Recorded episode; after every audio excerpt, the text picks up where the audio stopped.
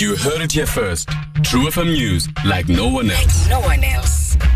SAA denies reports of mistrust within top managers and traffic picks up as schools reopen tomorrow.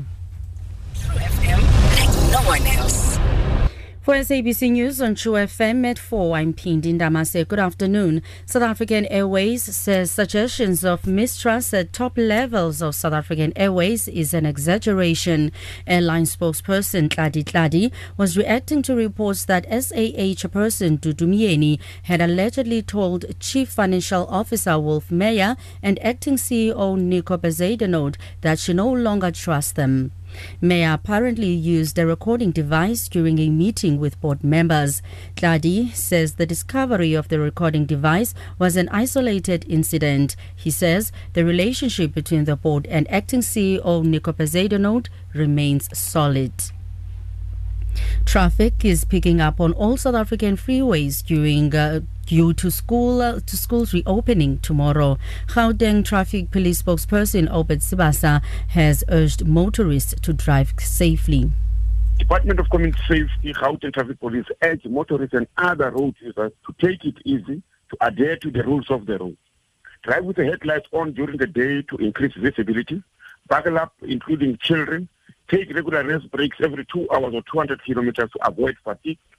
Dangerous or unsafe overtaking, that is sharp curves, barrier lines, result in head-on collisions which are mostly fatal. Meanwhile, one person has died when a bus collided with VW Golf and uh, exploded into flames on the N2 between Mthatha and the Tsolo Junction in the Eastern Cape early this morning.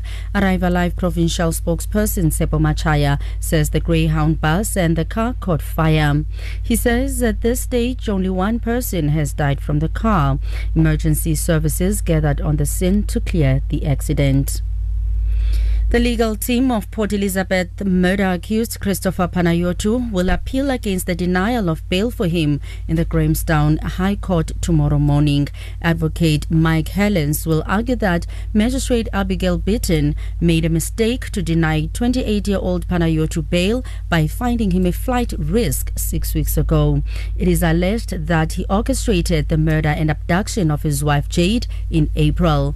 She was abducted out from outside the Port Elizabeth Townhouse complex while waiting for her lift and found the next day with three bullet wounds. Two long distance bus company employees are in police custody after officers found about 2 million rand worth of drugs hidden in a bus in Cape Town CBD.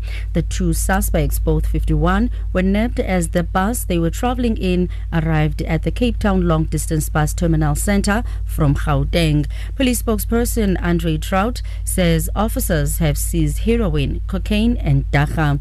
The drugs were hidden in the driver's compartment compartment area. Meanwhile, a South African woman returning from Sao Paulo has been arrested at the Oliver Tambo International Airport after four kilograms of drugs were found hidden in books in her check-in luggage. The drugs, believed to be cocaine, are valued at more than 1.2 million rand. Police spokesperson Vish Naidoo. It was discovered that the woman had tried to conceal drugs in books which were in a check-in luggage. She was, of course, subsequently arrested. She is now likely to face charges of dealing in drugs, and she's expected to appear in the Kempton Park Magistrates Court Monday on these charges.